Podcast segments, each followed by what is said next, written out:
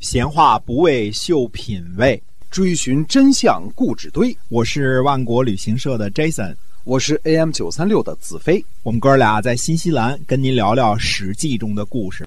各位听友们，大家好，欢迎收听《史记》中的故事。呃，是由新西兰万国旅行社的 Jason 为您讲的。那么，我们新西兰万国旅行社呢是携程上唯一没有差评的旅行企业。我们这个南北岛团是是天天都出发是吧？对的，天天出发。嗯哎，想来新西兰旅游呢，这个请您搜寻一下万国旅行社啊万，基本上都能帮您搞定。万就是万国的 万，国就是万啊国的国。是，我们继续来跟您讲《史记》中的故事。如果排列战国时期的名将孙膑、吴起、白起、廉颇、孟敖、乐毅、田丹、赵奢、李牧、王翦、蒙恬，都可以称作这个时期的非常有名的名将。嗯啊，各有千秋。如果司马穰苴像现在人们认知的那样，并非活跃于齐景公时代，肯定也能排上名将的行列。但是如果选举战国时期第一大名将，最能打的那个，非白起莫属。嗯啊，战国时期啊，刀兵并举，各国混战。为什么白起会脱颖而出呢？自打公元前二百九十三年之后呢，白起的名字将会不断的出现。呃，那他是不是战国时期第一大名将呢？呃，我们将来交给听众朋友们慢慢评判啊哎，这个大家评论。白起，我们知道大概就是有人屠之称哈。嗯， 是。嗯那么先说说白家的族谱啊。说起白起的祖先呢，其实可以说没有定论。啊嗯现在一般的说法呢，都是源自于唐代大诗人白居易的一篇给自己祖先写的墓志铭啊。嗯为了慎重起见呢，我们引用一下原文呃的一部分啊。白居易写的这篇墓志铭的这个名字呢，叫做《故巩县令白府君侍状》。白氏呢，咩姓，楚公族也。楚雄居太子建奔正，建之子胜居于吴楚间，号白公，因事言。楚杀白公，妻子奔秦，代为名将，以丙以将是也。一孙曰启，有大功于秦，封武安君。后非其罪，赐死独忧。秦人怜之，立寺庙于咸阳，至今存焉。即始皇思武安之功，封其子仲于太原，子孙因家言，故今为太原令。啊，这文章呢，大家听着还是 这个古文还是拗口啊。嗯这个文章呢，开宗明义就是叙述呢白氏的起源，说楚国的太子建的儿子啊、名号叫白公啊、所以呢就取了白公的白字儿为氏。后来呢，楚国杀了白公，白公的儿子呢逃到了秦国，历代呢都是名将。如果说白氏的起源到此为止，白居易作为唐宋八大家之一，学贯古今，呃，兼为白氏传人，似乎可以证明白姓呢源于楚国的公族白公胜，啊，但是紧接着白居易加了一句“以丙以将是也”，这就令人大费思量，不得其解了。嗯因为乙丙不会指第二个人，一定是秦穆公时期的名将白乙丙，嗯对吧？嗯如果从时间顺序上，白公在前，白乙丙在后，那文章叙述说得通，或者呃俩人是一家人，嗯，统一一下这个祖先啊也说得通。可偏偏呢，两者都不是。嗯，白乙丙是秦穆公时的名将，秦穆公是春秋早期的人物啊，还不是春秋时期，春秋早期嗯的人物，和齐桓公啊、楚成王、晋文公大约同时代。秦穆公的大将呢，孟明视是百里奚的儿子，可以担任秦军主将。但是秦军其他的将领，按照道理来说，无疑肯定是秦国的公族，嗯那都是嬴姓的，对吧？秦国的公族呢，封在白这个地方，后代以白为氏，这肯定是说得通的嗯啊。这个按照春秋的惯例，我们听了这么久了，也大约知道了，就以对吧？封地为是封地为为氏，嗯哎，后来改演变成姓儿。白起呢，在史书上呢又记载为公孙起，嗯啊。如果说白起是秦国的公孙，那肯定是嬴姓，这个说法呢，嗯，很靠谱，嗯，对吧？对。可是白公胜呢，是春秋中晚期的人物。白公胜的父亲呢，是楚平王的太子，太子建嘛，嗯跟着伍子胥逃跑的那位。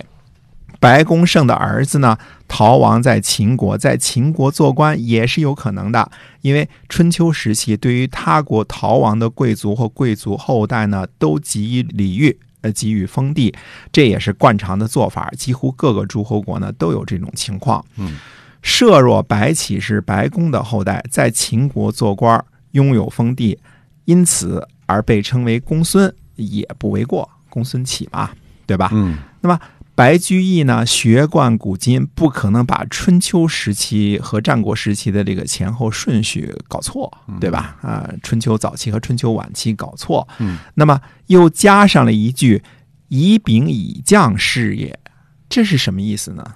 这个事儿就有点讲不通了。哎，对吧？因为这俩人并不是一家人嘛，从对族谱上一个是咩姓啊，嗯一个是呃这个嬴姓。那么我个人猜想呢，白居易的时候，白家家谱传下来的就是如此，是两个源头。一个说法是白公胜，一个说法是白一丙，对吧？嗯？白居易呢自己认为是白公胜一脉啊，是楚国的公孙的可能性比较大。但是当时的族谱当中肯定又记载了白乙丙这个源头，白居易自己也分辨不清楚，所以就含含糊糊都写进去了。嗯自乙丙乙将，加了这么一句啊。那么白乙丙呢是秦国的嬴姓，白公胜是楚国的咩姓或者叫芈姓，这两人祖上肯定不同源。白居易在这儿呢也只能含糊其辞了。但是白起开始记载的很清楚了，子孙世居太原。嗯啊，在韩魏的这个挤压之下呢，秦国居然割地求和，说明秦国在东方啊面临不小的压力。秦国在函谷关以西呢被压制，不能够向东扩展，而且呢，韩魏的压制呢还是持续性的，也没跟秦国说一声啥时候。就算了了，对吧？也没说一声，就这么好几年一直压制着秦国。这种局面呢，因为白起的横空出世得到了彻底的改变。我们先说结果啊，公元前二百九十三年，秦国对韩魏联军发动了伊阙之战，白起大破联军，斩首二十四万，嗯这是结果啊对。那时呢，截止到那个时候为止，战国时期伤亡最惨重的一次战役就是伊阙之战。嗯而且秦国呢还擒获了魏国的主将公孙喜。白起带了多少兵呢？不足韩魏联军的一半儿，这是正史的记载。可惜那个时候记载很少、啊就对于这样的一场大型战役，历史上的记录就这么一句话，嗯就斩首二十四万或公孙喜啊。啊，特别没有太多的简洁记载，哎啊，非常少啊。只有在《战国策》中呢，记录白起后来和秦昭王的一段对话当中啊、白起呢叙述自己战胜的原因的时候，他说了这样一句话，几句话啊，嗯呃，说宜阙之战的时候呢，韩军孤立，总是呢顾顾就是回头嘛，嗯那回头看着魏国的军队形势，呃，不想呢最先拼尽全力使用自己的军队，呃，想保存实力嗯；而魏军呢，则依仗韩军强劲，想让韩军呢做前锋，两军的利益呢并不完全一致，所以呢，白起就设疑兵对阵韩军。啊，实际上呢，集中所有的精锐力量，出其不意攻打魏军。等到魏军失败之后，韩军自然而然就溃散了。啊，趁着胜利呢追着败军打，所以取得了宜阙之战的胜利。白起说呢，这都是利用当时的形势仔细计算出来的，是自然而然的道理，哪里是他白起用兵如神呢？嗯虽然白起自己谦虚说“河神之友”啊，哪里有什么用兵如神的事儿呢？但是就是通过这样简单的自述，我们都会感觉到白起确实用兵如神，以一半的兵力和联军对阵，能够发现其中的关键点，先设疑兵牵制住韩军。暗中呢集中精锐，一举击溃魏军，再回过头来攻击韩军。说起来简单，战场上千变万化，如果不能够运筹帷幄、把握时机，怎么可能取得以少胜多的战绩呢？对，这就是《孙子兵法》里边说啊，这叫什么呀？多算多胜，少算少胜， 况无算乎？对吧？嗯哎，这都是算。嗯可是《孙子兵法》里也没有教过怎么样用一半的兵力去打敌人，对吧？对嗯有什么呃实则为之啊，什么卑则攻之啊这些，对吧？嗯但是没没说过比人差一半的时候怎么打， 对孙子兵法》也没教过，所以嗯教科书里边也未必是有的。但是为什么能够用兵如神，能够活用教科书嗯啊？看当时的形势，我们说呢，白起呢以少胜多是正确的，但未必是以弱胜强。嗯，因为秦军呢是商鞅变法留下来的底子，秦国的制度没变，杀敌才能立功，才能做官儿，才能发财。那么名将白起的加入呢，就等于让秦军呢如虎添翼了。嗯啊，宜阙呢位于今天河南省龙门镇。白起的横空出世呢，离不开魏然的栽培，因为现在公元前二百九十三年这个时候，在秦国是魏然当家做主。嗯，那么宜阙之战之前到底是什么情形呢？这个时候秦国呢，我们下期回过头来再稍微的讲一讲。